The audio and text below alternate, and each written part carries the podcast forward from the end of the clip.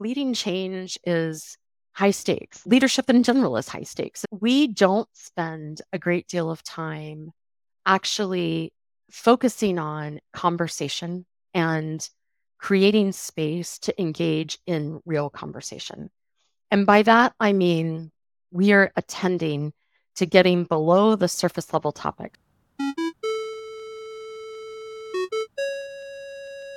Hey everyone, my name is Henry Suryawirawan, and you're listening to the Tech Lead Journal podcast, the show where I'll be bringing you the greatest technical leaders, practitioners, and thought leaders in the industry to discuss about their journey, ideas, and practices that we all can learn and apply to build a highly performing technical team and to make an impact in your personal work. So let's dive into our journal.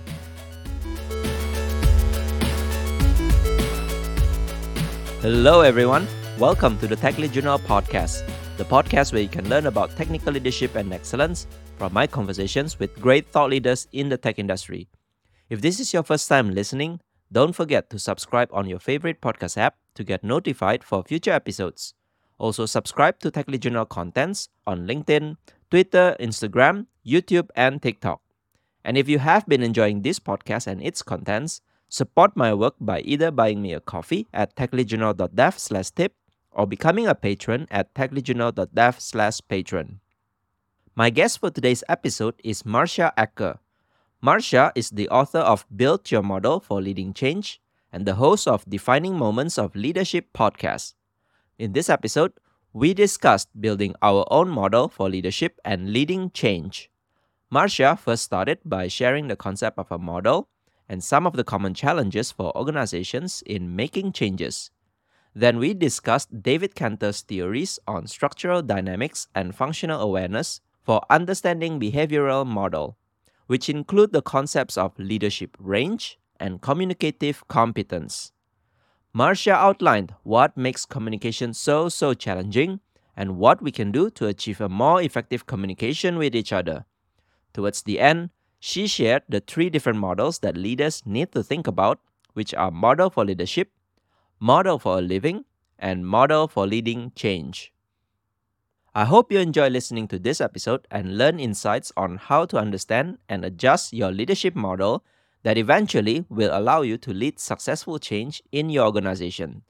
And if you enjoy listening to this episode, please share with your colleagues, your friends, and communities, and leave a five star rating and review on Apple Podcasts and Spotify. Your small help will help me a lot in getting a lot more people to discover and listen to this podcast, and I really, really appreciate it. Let's now go to my conversation with Marsha. Hey, a quick message for those of you who are listening to this episode on Spotify. I have a small favor to ask. Spotify now allows mobile users to rate podcasts. I would really appreciate it if you can take a quick pause to go to the Tech Lead Journal podcast page and leave your favorite show, your best rating on Spotify. It will help me a lot to get this podcast to reach more people on the platform. Thanks a lot. Hello, guys. Welcome back to another new episode of the Tech Journal podcast. Today, I have Marsha Acker here. So she's gonna be discussing about making change, leading change for leaders. So I'm so excited to have you in the show, Marsha. Looking forward for you know giving advice for people for leading some changes in their organizations. Thanks, Henry. I'm excited to be here today. Marsha, I, I, always love to ask my guests to first share about yourself, right? Maybe if mm. you can share some highlights or any turning points in your career so that we all can learn from your experience. Yeah, I would describe my career journey as like part one and part two. So I got my start. Uh, so I have two degrees in software engineering. And so the first part of my professional career was really on the ground with developers and end users really trying to bridge the communication gap between, you know, both of those groups of folks. And so I have in my training, I think I had a really strong training and process. I had a, a lot of orientation to creating process, automating process, you know, a belief that efficiency would happen if we could just define the process and then improve the process. So I think I would describe sort of the first half of my career as really passionate about looking at ways to improve how we automate and communicate with one another. But it was early in that sort of first part of my career that I also was introduced to facilitation skills. So I was working across many groups. I would say they were uh, often politically divided groups of end users and trying to get them to align on requirements or come to some alignment or agreement on what they wanted to put into software. And I stumbled upon facilitation skills.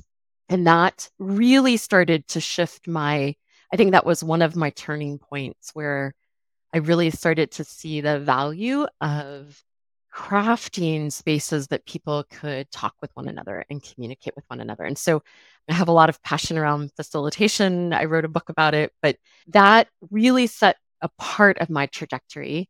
In the late 90s, so around 98, 99, I was in a startup organization and we began working with agile principles. That was before we were calling it agile in the tech space, but really started to begin. And I saw things like pair programming and user stories as a way I, I, saw them as facilitation processes. Like they were ways that we could start to change the focus and not just be about looking at the process but we could actually begin to shift communication. So that really set my trajectory to focus a bit more on facilitation and i left the startup and i went on to work in a, a consulting firm and I had begun to shift over to the process of change, like really stepping back a bit from my technical focus and really looking at how do we help organizations change. And I ended up working with a large organization on a huge change. We were facilitating mostly the leadership team, and it was happening over the course of about a year and a half. It was a very process focused change. I would say, if I were to describe it to you today, I would say my model for change at that time was very process focused. If you define the process as it is today, if you look to create what you want as a new process, then people will get on board, right? So I think that was a little bit of the the model for change at that moment. And I noticed while I think the change was relatively successful, they were able to roll it out one of what I noticed was happening in the leadership team as they were trying to make decisions. They reached a point where they just got stuck in the conversation of what was going to change. Primarily, what I could tell you today is primarily because they were so focused on process. And at a point in that decision making for the leadership team, it wasn't about the process anymore. So many things were going to change that they were going to make decisions that were going to impact them personally, where their homes were located, where their children were going to school, how connected they were to extended family. That was happening at the leadership level. And it was happening for the people that they were leading. And so all of a sudden, you know, there was a really, there was a real human element to a decision that needed to be made. But the process that we were using to help them make decisions didn't really include the human element. It was very process focused. And so that was a moment in time. I remember it very vividly. We were at a retreat and I was like, we're just stuck. Like I I'm all out of facilitation tricks and tools and techniques. And I didn't really know what to do. And so we ended up sort of naming that to the group and asking them how they wanted to work with it. But it was that moment that I really can locate as a trajectory change for me because my model at that moment was really missing the human element. And the fact that we weren't creating a space for people to talk about the impact of the change, what they needed to consider or take into account, really then sort of pushed that topic off. What I would say is it pushed it offline and it made it sort of undiscussable. And then it sort of held that leadership team in a spin cycle for quite some time. It was really difficult. So today, in part two of my career, I am an executive coach and a leadership team coach. And I really focus on the skills of conversation and communication. So, why is it important to even make communication something that we focus on? So, I would I would say today I have a model around leading change that really emphasizes the core crux of our conversations and how really everything that we want to accomplish kind of sit on the it's sort of like train tracks like conversation is what propels us forward or holds us back and the way we're engaging with one another so that would be sort of the highlights i think of my career journey Thank you for sharing your story. I think it's really interesting, right? Started from a software engineering background and then went into mm-hmm. facilitation uh, by chance, and also now working on making changes. And you emphasize a lot about communication and building conversations, right? And I think uh, you also have a podcast called Defining Moments of Leadership. So yes. one story that you mentioned just now seems like one defining moment of mm. leadership where, you know, it missed the human elements. So maybe if you can share a little bit more why did you start with this podcast? What kind of guests that you invite to the show to share with the audience? So maybe a little yeah. bit about your podcast. Yeah, thank you. The podcast emerged. and I don't. I never set out to do a podcast. That wasn't. That was not on my bucket list of things to do.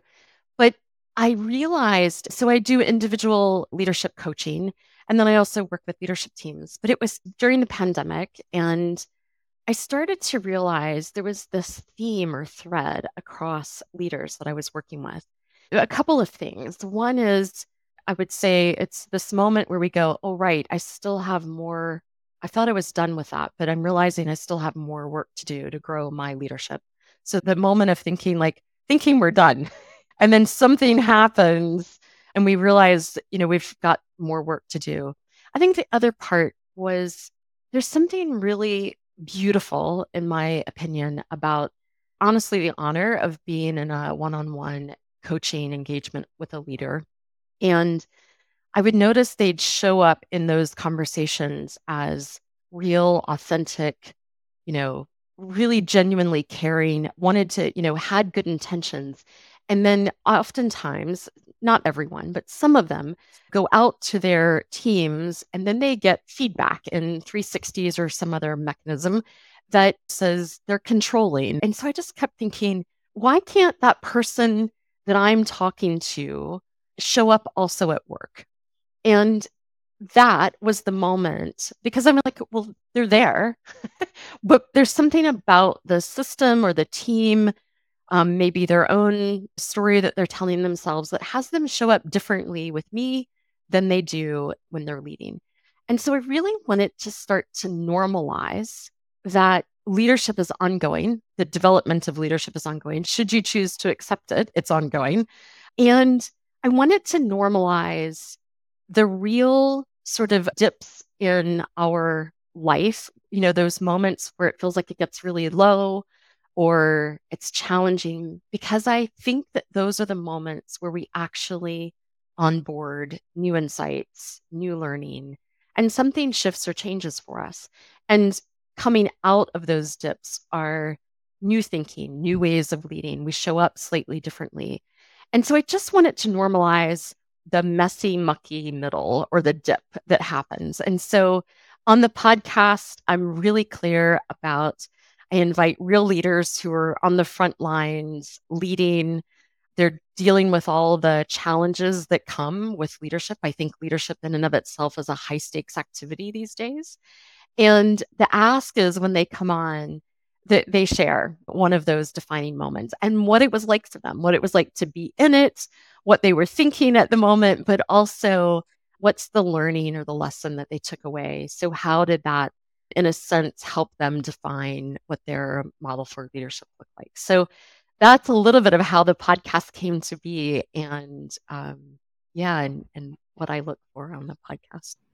Yeah, sounds like a lot of uh, things we can learn, right? Defining moments of leadership. So I yeah. think when you become a leader, or even if you're not in the leadership position, sometimes we are forced into a certain moments in our career where you need yeah. to step up and mm. make decision, right? It's to lead from the front.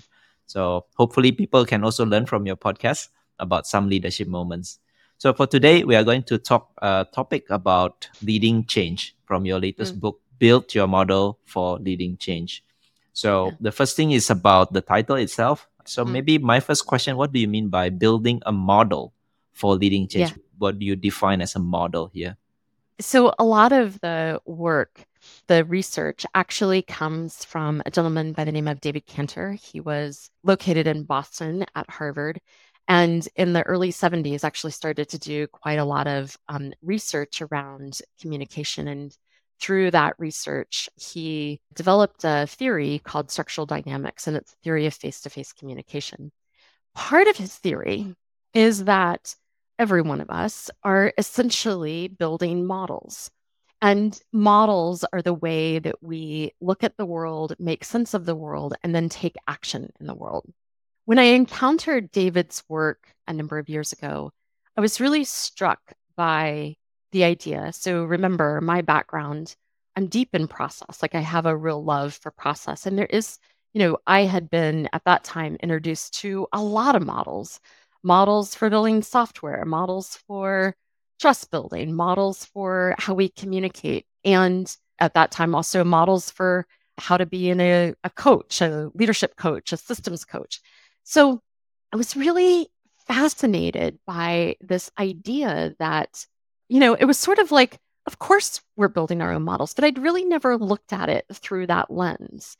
And I had met uh, a colleague at the time, and I remember saying to her, you know, you said this about team coaching, and I've really heard this. And so I was like, compare, you know, there's what you're saying and there's what someone else is saying. And I want to know which one of those is right.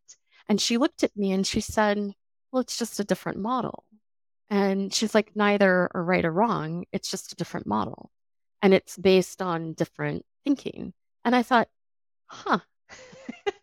That's really fascinating. So, what I'd say, you know, about the new book, Building a Model. So, for me, it really is about taking a stand. I'm wanting all of us to begin to think about how do we lead change? How do we lead? what's in our model you've heard me even today describe years ago you know having more of what i would have called a process led model for change whereas i have a much more behavior led um, communication model for change now. And that's not to say that either are right or wrong but what's really happened for me over the years even as i describe my career trajectory for you has been an ongoing process of getting really clear for myself about what's in my model, how I go about doing it, why I go about doing it. And if you go onto social media, I think social media is a great place to see what I would call model difference or even model clash for that matter. Pick anybody on social media who asserts something. You're, yeah, you're laughing, but it's like they assert something and then here come all the comments well, I see it differently or I disagree. And so, actually, in those conversations, what I would say is if we zoom out of them, there's likely two or more people in that stream of, of conversation that actually have different models for how something happens. And I think the value and the benefit of being really clear about having a model and really knowing what's in your model is that you know, Henry, if you and I engaged in a conversation, we could talk about, you know, how do you lead change? How do I lead change? And I could tell you, well, here's my focus. And here's what I'm trying to change. Here's how I believe that thing changes. For me, it's communication and, and behavior. And here's what I do to help people make that change. And here's why I do what I do. So all of a sudden, and then you could you know, if you'd done some model building work and done some reflection on that, you could also say that. And then now we can have a really effective, what I would call a cross model conversation where we can name things, make sense of them, and really engage in a very healthy discourse, even about what's that about without needing to sort of beat the other down. So I think there's a essence or a kind of quality of conversation that comes from being really clear about what's your model. And it keeps us out of this kind of beating down of someone else or making somebody else wrong and us right. In summary, like I think that's really what the new book is about, about building your model. Right. I think you are right. So whether we realize it or not, whether we understand what kind of model we have, we all have our own models, right? And we tend to pick it up yeah. maybe from childhood, from school, from our past yeah. experience, from our managers, right? Whoever that we listen to. I think we all have these models and it could evolve over the time. Sometimes we are not conscious that we do have this so-called model in our head that sometimes cause a bias. And I think in your book, you try to advocate people to actually build our own personal models by also maybe understanding other available models out there, right? So I think I love the idea. But in the mm-hmm. first thing, uh, I would like to ask you, right, because your book Mm. eventually talks about leading change. What do you think are some of the common challenges for organizations to lead mm. change because I believe mm. all organizations want to change, all organizations want to improve. But what are some of the common challenges you think from organizations making a successful change? I think there are two big ones. Probably the biggest one that I see is that we do not, I'm going to make a broad generalized statement. So it's not to say that there aren't, you know, pockets somewhere out there. so if you're working in an organization that you, you're like, well, that's not true here. But I think broad generalization in business today, we don't spend a great deal of time actually focusing on conversation and creating space to engage in real conversation. And by that, I mean we are attending to getting below the surface level topics. So there's so many organizations I go into, and the larger they are, the more prominent this behavior is, is that we create time boxes for meetings. So there are organizations that'll tell you, sorry, we only work in 30 minute increments, or, you know, our meetings are time boxed to 50 minutes so that we can you know, have five minutes on either end of an hour. So I'm not saying that that's bad. And I'm not saying that you shouldn't have time boxes for your meetings and that you shouldn't try to condense the amount of time that we're in meetings. But I also think we're fatigued of meetings and in the broad generalization. And I think that's happening because we come to places where we gather together and we do a whole lot of other things, but communicating with one another isn't really what we're doing. I think, you know, remember I shared, you know, sometimes I see a different version of leaders and one on one coaching than I see when they show up with their teams. I think that's because we're just all full of assumptions, biases, the facade that we feel like we have to play or put on. And so we show up to these meetings and we throw a lot of sentences around. We move shells around on the table. We keep it at a very surface level. We move fast. We try to get things done, wrap it up, and then move on.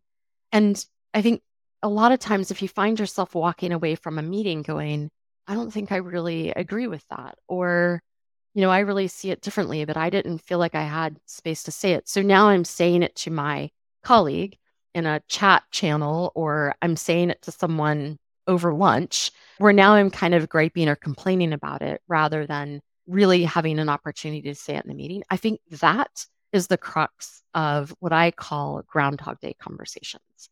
So it's a little bit like a signal or a flag. If you find yourself having the same conversation over and over again in your team or at work, I think chances are you're staying on the surface level and you're not getting to the real conversation. So I really think that one of our greatest challenges in organizations is to have a way and a language for navigating the interpersonal group dynamics that are happening as we're trying to do big things, like leading change is high stakes. Leadership in general is high stakes. And then introducing new ways of work or wanting something to be different, I think is also high stakes. So I think we don't have a way to talk about how we're communicating. And I don't think we create the space to talk about it. Thanks for emphasizing this thing about communication and the space to create that great conversation, right? because yeah i believe many organizations when tackling changes they always comes from process maybe yeah. introducing new people right at the top introducing processes but rarely also talk about the impact to the people or making conversations so that every parties are listened to so i think thanks for emphasizing that so let's go to your uh, model in the book right um, mm. you mentioned there are four models that people should think about when they want to come up with their own personal model for leading change. Uh, the four models are the behavioral model, the model for leadership, model for living, and model for leading change itself at the end. So maybe if we can go just a little bit one by one, right? So the behavioral model. So why do you think it's very important for us to understand about behavioral model and what exactly mm-hmm. is behavioral model? For some people, yeah. maybe they are not aware of this term. Yeah. So behavioral model is what David Kantor would call our way of looking at the way we are behaving with one another. And a lot of what I talk about in the book uses the theory of structural dynamics to do that. So a way of looking at behavior is to look at the words that we are saying when we are communicating with one another. So looking at speech acts and the flow of those speech acts and whether there are sort of multiple levels of our communication. So, the direction that we're setting in communication, how we're relating to one another, the things or the communication domains that we actually care about. And then David talks about sort of a fourth level is in our behavior as childhood stories. So, what happened to us as we were growing up that really influences our behavior. So, as you hear me talk about leaders, like they're different in a one on one than they are in a team. A lot of that for all of us, myself included, will be how I grew up and the stories, the old narrative that gets laid down when I was younger about why I do what I do. And when I encounter someone else, how will I behave? And then writing the new narrative that says, actually, you know, hey, Marsha, you're not on the playground anymore. You are an adult. This is not that same thing, even though your brain might start to think it. So, looking at your behavioral model is having a language for being able to talk about communication, being able to be aware of yourself in that communication, but also being able to make sense of others. And when I'm interacting with others, or even in a system or an organization, how can we name the dynamics, have a morally neutral way of naming the dynamics. So that gets at really thinking about your behavioral model is partly do you have a language? Do you have a model and a language for being able to look at that in a neutral way? And then the other part is David Kantor would call it functional self awareness. But are you aware of how you're behaving in the moment, the impact that you're having on others, and the difference between our intent, which I think many of us have good intent, but we can also have a negative impact. And so being able to take responsibility for both our intent and our impact. And so that behavioral model is growing your self awareness to the place where you're able to really be in command of yourself when you're interacting with other people. Right this is part of the book where I find it very, very insightful and interesting, mm-hmm. you know, understanding this model from David Kantor, right? So I think when you mentioned about intent and impact, sometimes we don't see it two different things, right? We tend that we want to have a good intent and creating good yeah. impact, but sometimes some people interpret it differently because of the different models, right? And yeah. you have mentioned a couple of times about structural dynamics. So I think this is mm-hmm. also important. Maybe we can't go through all of them, but maybe high level yeah what is structural dynamics and which part is your favorite from this structural dynamics? Yeah.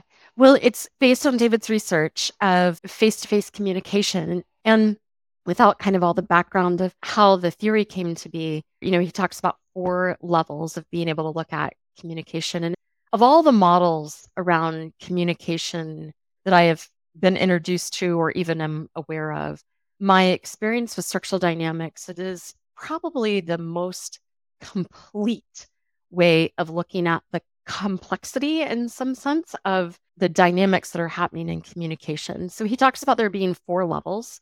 The first is the most visible, and those are action modes. The second is operating systems. That's a bit about how the norms that we use to relate with one another. Communication domains are the language that we use that sort of indicates the things that we care about or value and the fourth level being childhood story. And of all four of those, I think my most favorite one is the action modes, primarily because I think it's easily accessible to people. You don't need to understand, you know, a ton of the theory behind it.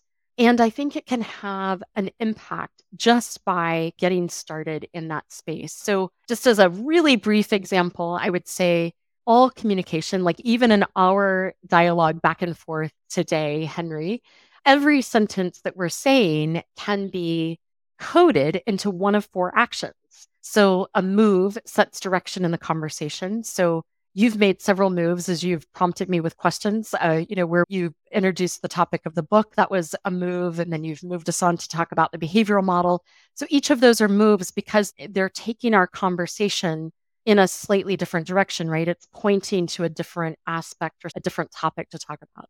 So, moves are the first action. The second is follow. So, in many instances, I am following behind, I'm supporting the direction. If I were to make a counter move, I might say, you know, let's talk about another model, uh, which would actually become the third thing, which is an oppose. An oppose offers correction in the conversation. It pushes back and it says, let's not talk about the behavioral model. I'd actually like to talk about the model for living next. So that would be an oppose and a new move. And then the fourth action is bystand. And so bystand is a morally neutral comment about what's happening in the conversation.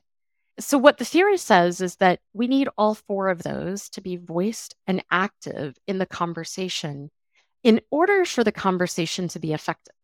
And yet, because we're humans in, you know, doing our human dance in between one another, a lot of times in teams or with people that we work with on a regular basis, we can kind of get stuck in certain patterns where we only use a couple of those actions and we use the others less frequently. And so when that happens, the key indicator will be having the same conversation over and over again. So if you start to notice in your team, you talk about one thing one week and gosh darn, you know, two weeks later, it's you're back talking about it again and you're going, wait a minute, I thought I thought we settled this two weeks ago, but it's resurfaced. I think those are indicators that there's maybe something missing in the conversation. And if you're able to separate the what we're talking about, so if you're able to, you and I are talking about model building for the moment, that's our subject, that's our, our what we're talking about. But if we felt like we were getting stuck in the conversation, it would be helpful to separate out the topic and actually start to look at how. So mentally, that looks a bit for me like starting to step back and go, okay, so how am I showing up in this conversation? Is it working right now? Or, you know, I might be following a lot. And do I need, is there something that I'm not saying, or is there some way that I might bring another action that might be needed in the conversation? So I think action modes are my most favorite because they're easy enough to get started with. And I think they are helpful enough to make an impact for both individuals and a team in terms of how you're noticing the conversation play out. Right. So yeah, I think the most important thing about these action modes you mentioned for for us, we have to try to balance it, I guess, right? Not to be stuck mm-hmm. just in one mode, right? Either like yep. following only or it's just moving only, right? Because we tend to have these dynamics between our interactions with people, right? Yep. Um, so I think that's really, really great for me personally, my favorite is the childhood stories, right? So yeah. knowing your old narrative and try to build mm. your new narrative. So I think that is very, very interesting because sometimes our behaviors, even though we are really unconscious about certain behavior, mm. why it was there. So maybe sometimes we could relate it back to our childhood experience or trauma, right? So yeah. I think that is really interesting for me. Yeah. So let's maybe move on for people who are interested about this structural dynamics. Maybe we can put more resources later on in the show notes. But moving on from this behavioral model, you have this thing called functional awareness. And there are yeah. two things that I picked up from this part, which is about leadership range and mm. communicative mm. competence, right? Yeah. This yeah. sounds really interesting. Maybe if you can elaborate a little bit more about these two terms. Yeah, I say all the time, mainly because I think I used to undervalue it myself. So I think this is why I say it all the time. Awareness precedes choice, precedes change so much about model building in general is about building awareness, but particularly in the space of building a behavioral model, the whole point of it is growing your awareness.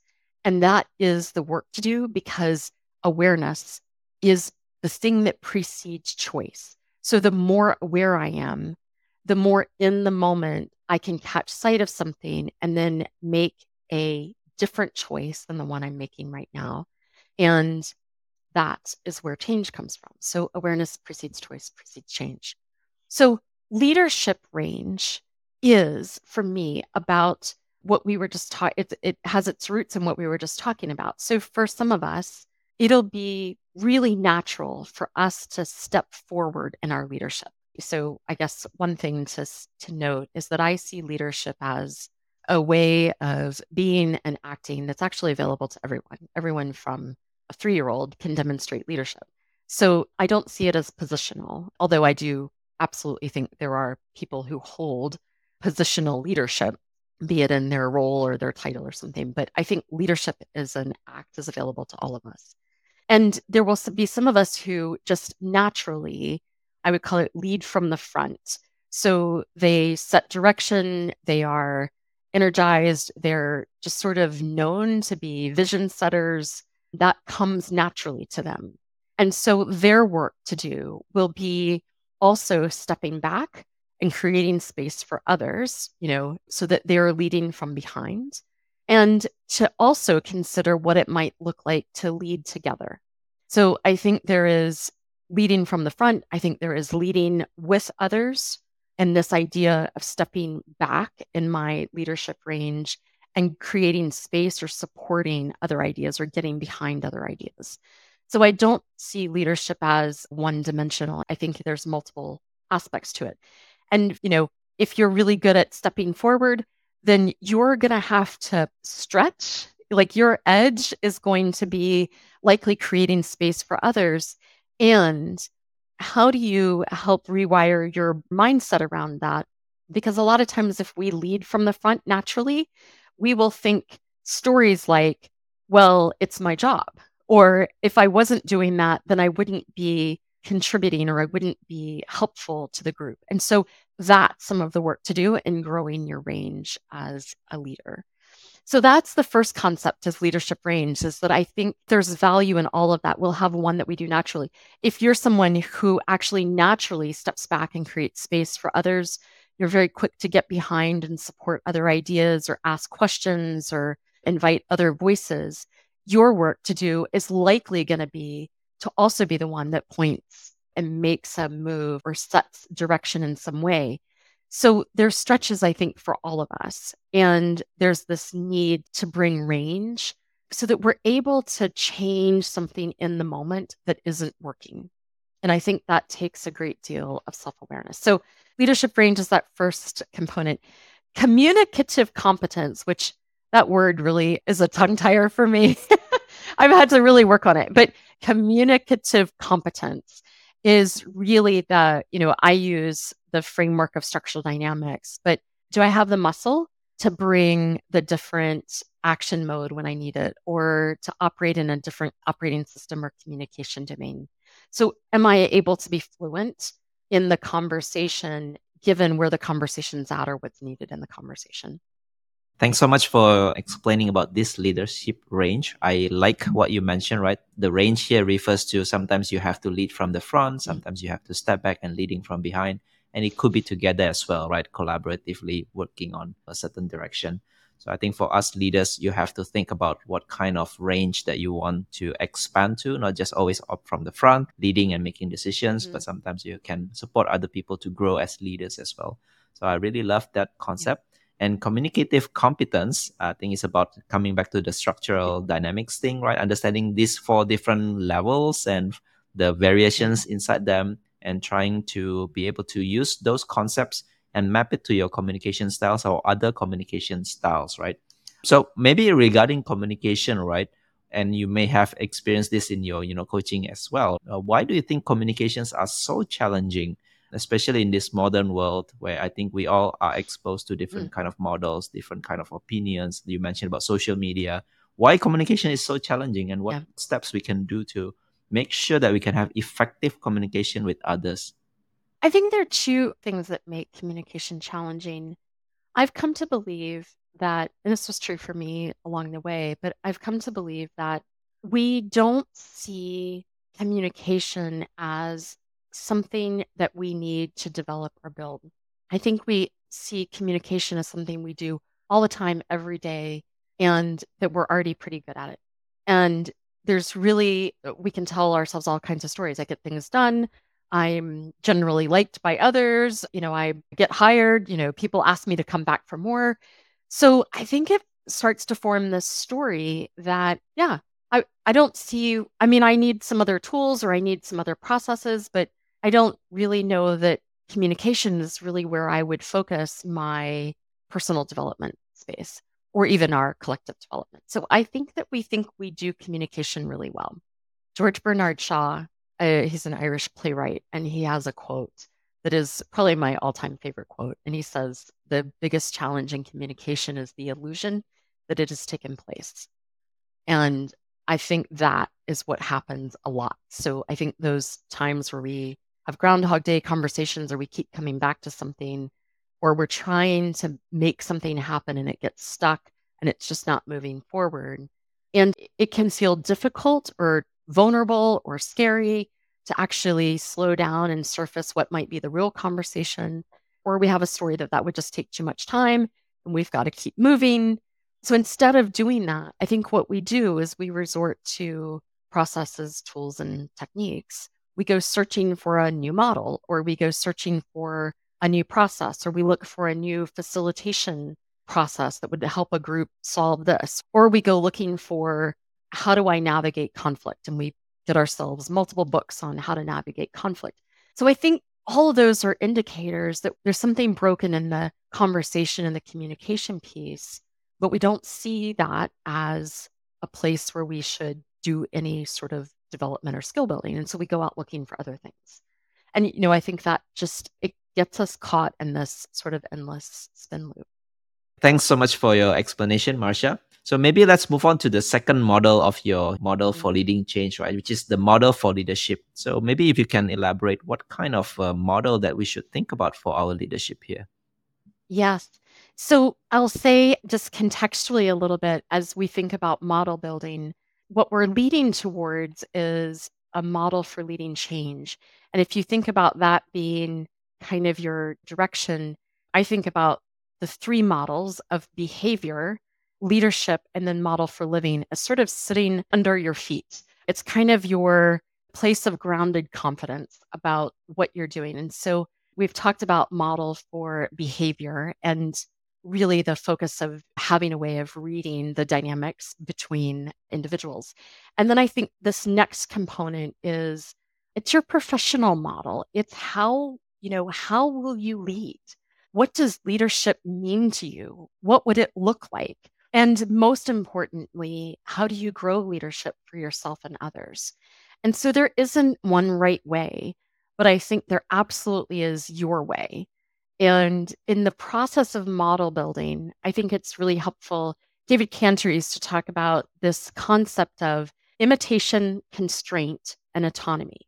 So if you think back for a moment, any time you've been introduced to a new model, so even for some listeners today, it might be I'm learning about structural dynamics for the first time.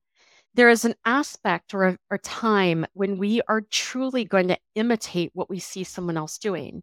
So it might be you've been introduced to this new way of leading in a new company that you've joined. It's different for you. So you really start to go, okay, so how do I fit in and how do I imitate what I see happening? And then at some point, you are going to have an oppose to what you are experiencing. That's the first sign that I think you've entered into the phase of building your own model. And so imitation leads to constraint. Now there are some parts of this that I'm going to push back on and say, that's not for me, or that's not how I would lead, or it's not what I would do. But here is what I would do. And then here's a place that I'm going to actually start to invent or create an aspect or I'd combine this thinking with these other things that I think about. And that's the first place where I think you start to build autonomy in how you think about leadership. So I think there's the question that we're really after is how will I lead? And what does leadership look like and mean to me? Right. So I like the way you explain about imitation, the constraint and autonomy. I think in the beginning when we are all like the junior leader, right? We always imitate yeah. maybe from our manager or maybe some idols that we look from yeah. outside, maybe, you know, people like Steve Jobs, Satya Nadella, or people like this, right? And also yeah. we try to come up with our own style, so to speak, right? And then in the end, when we are more experienced, I guess we can have our own autonomy in deciding how we want to lead and how to change, make a change, right? And yeah. you mentioned the so-called the peer of model for leadership is actually model for living. So maybe when we talk about mm. model for leadership, we are talking more about professional or you know work life. Yes. And yeah. model for living maybe is for personal. Okay, maybe you can elaborate more. Yeah. Well, first, yes, the professional model of leadership, and then I think one of the biggest aspects that David Kantor was after was we can't just focus on our professional world or our professional leadership without also a model for living is we'd be out of balance. We'd be not aligned with where we want to be. And so the big question that Model for Living looks to answer is what does it mean to live a life worth living? And just let that question sink in. Like, I think it's such a provocative question. I've worked with leaders who actually push back on it. Well, you know, what, what would it mean to live a life not worth living? You know, that could be a little scary to think about. But I think it's a big open invitation to defining for each of us what is a life worth living? What is my purpose? Why do I roll out of bed in the morning? What's important to me? What are the values that I really hold to? And what does balance look like between the professional life and the personal life? What does that even mean? And so it's an invitation to help all of us think through like what does that life worth living look like? Wow, I, I really love that invitation question, right? What is Mhm. the life that you think worth to live, right? So Yeah. live the life that is worth living for us. So I think that's a very, very big question for sure, right? Because for Mm. some of us, we may go through the motions, maybe with the busyness, with all this, you know, work stuff, family stuff, and things like that, and stop thinking about, you know, the the kind of worth of life that we want to aspire, right? So I think that's really, really great. So having both of this now with the behavioral model at the Mm. foundation, your last part is actually model Yeah. for leading the change itself. So how can we play with all these Yeah. different models and come up with our own model for leading change? Yeah. Well, I think clarity about behavior and how it contributes to how we communicate with one another. So, the rails that all of our interactions sit on, thinking about how I want to lead, what that looks like, how I want to live, and what the balance of living and leadership look like for me. Those are the foundation that I stand on. And then this bigger question about leading change.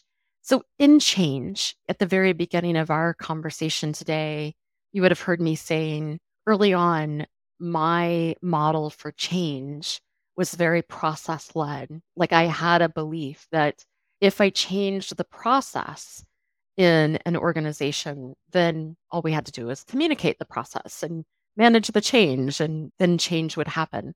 That's not wrong. It's just, it's an older model for me now. It's evolved. And the way I would describe my model for leading change today is very behavior centric. So I hold the belief that the thing that I'm trying to help organizations change is how they communicate and behave with one another.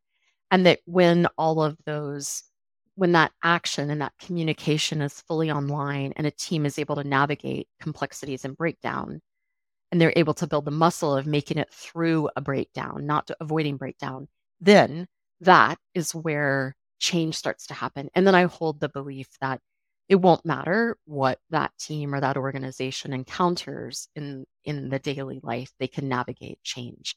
So that's just a little bit about my model. I would also say this part of my model for leading change today is the belief that change doesn't happen until people feel heard and understood. And once that comes on board, then things will move forward. So, the model for leading change for all of us, the question to be asking is what is the thing that I am trying to change? How do I believe change comes about? I think one of our challenges in change in any team or organization or even at home is we just set about, we see a gap and we say, this is how it's working today and this is how I want it to work tomorrow, or six months from now, or nine months from now. And we set a declaration. We might even paint a big vision and get people to buy into it. And then we just set about expecting it to happen. And I think that is the crux of where things start to break down. We learn things, things evolve as we start to try to make something new happen. We encounter resistance and then we don't want to work with the resistance or we don't know how to work with resistance. So we just minimize it or we tell people to just do your job or why can't you just do what I said to do?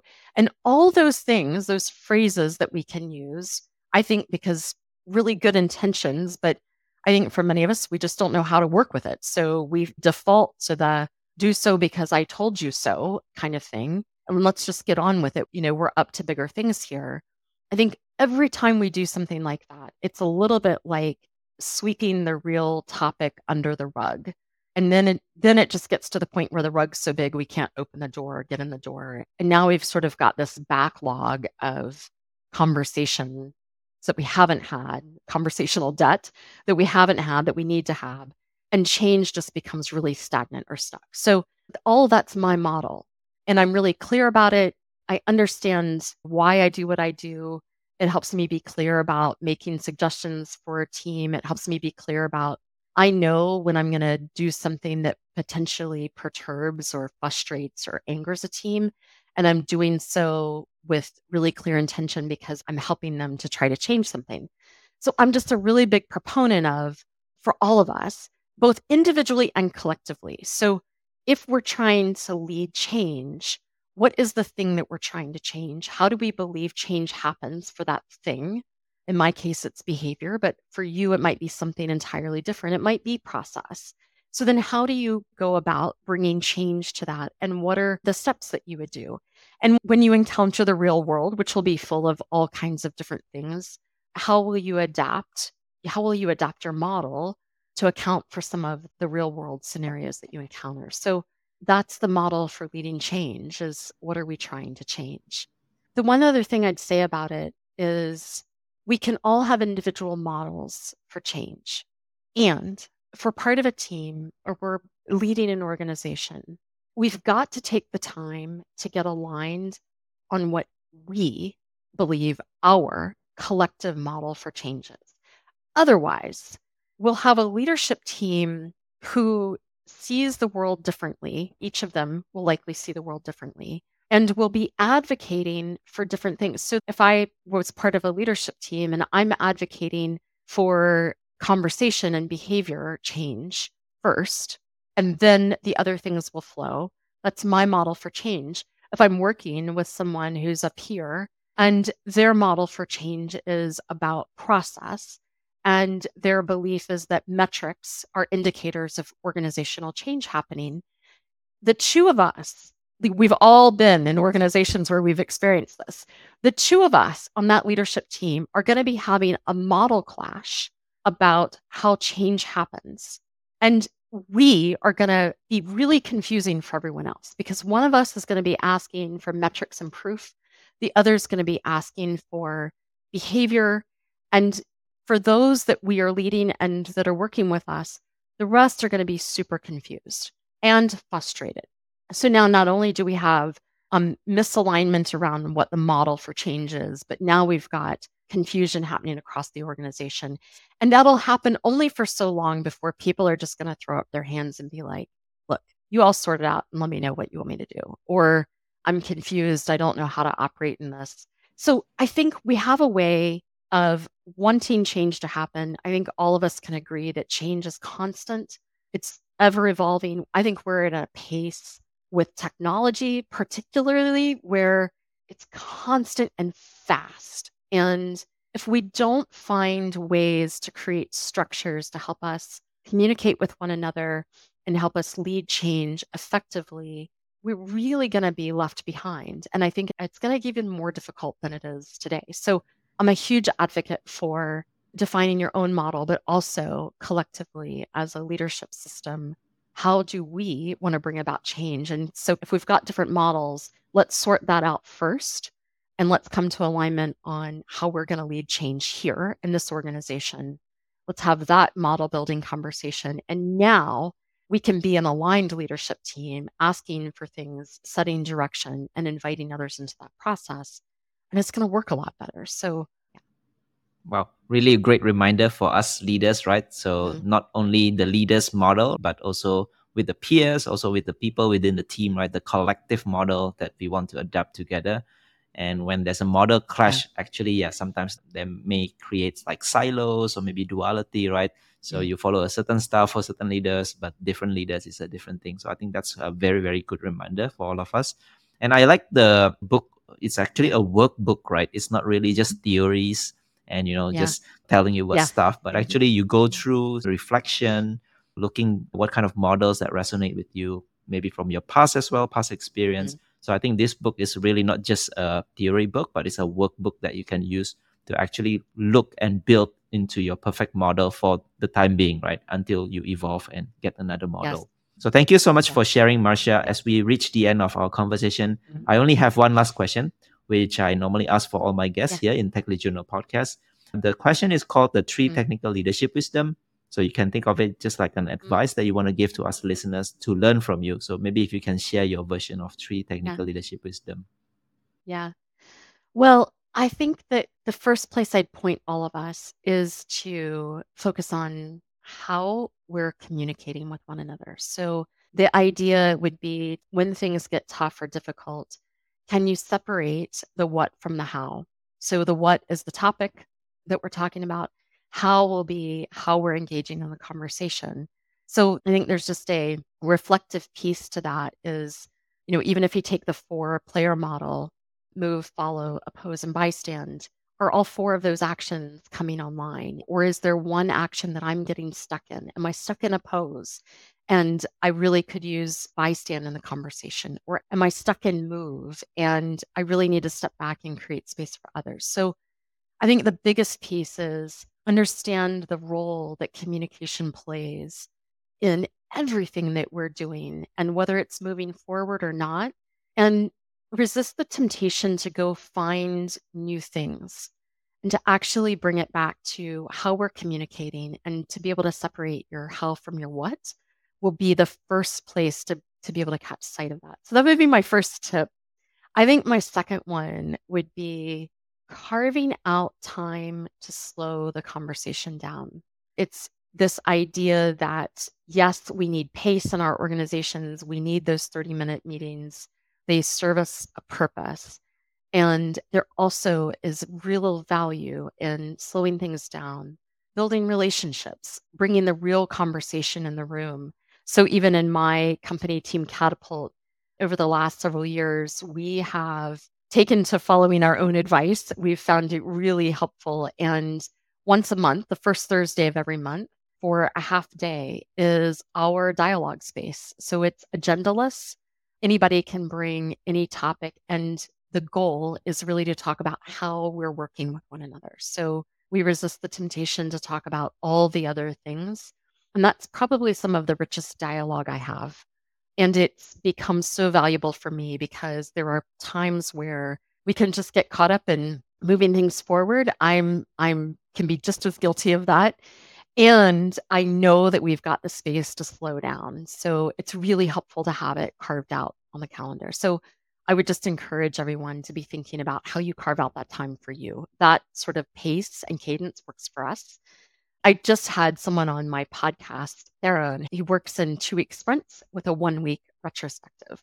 So it's a three week kind of time box. So, you know, for them, they move at such a pace and they're covering so much that the one week uh, retrospective where they actually create time to reflect. So I think that's another example of how you might carve out time. I think the third thing I'd say is growing your leadership range is work to do for all of us.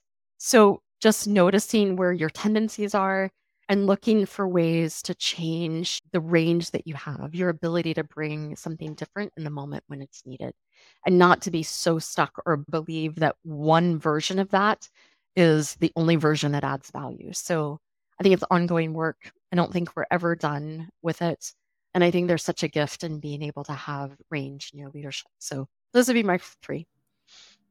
Right. I think that's really lovely. I love all of them actually. Uh, the first is like focus on how we communicate, right? I think sometimes, yeah, mm. we tend to, you know, maybe embody a certain style all the way from childhood up until yeah. now. But knowing these structural dynamics, right? Knowing the different options, different modes that people mm-hmm. have, I think is really, really key.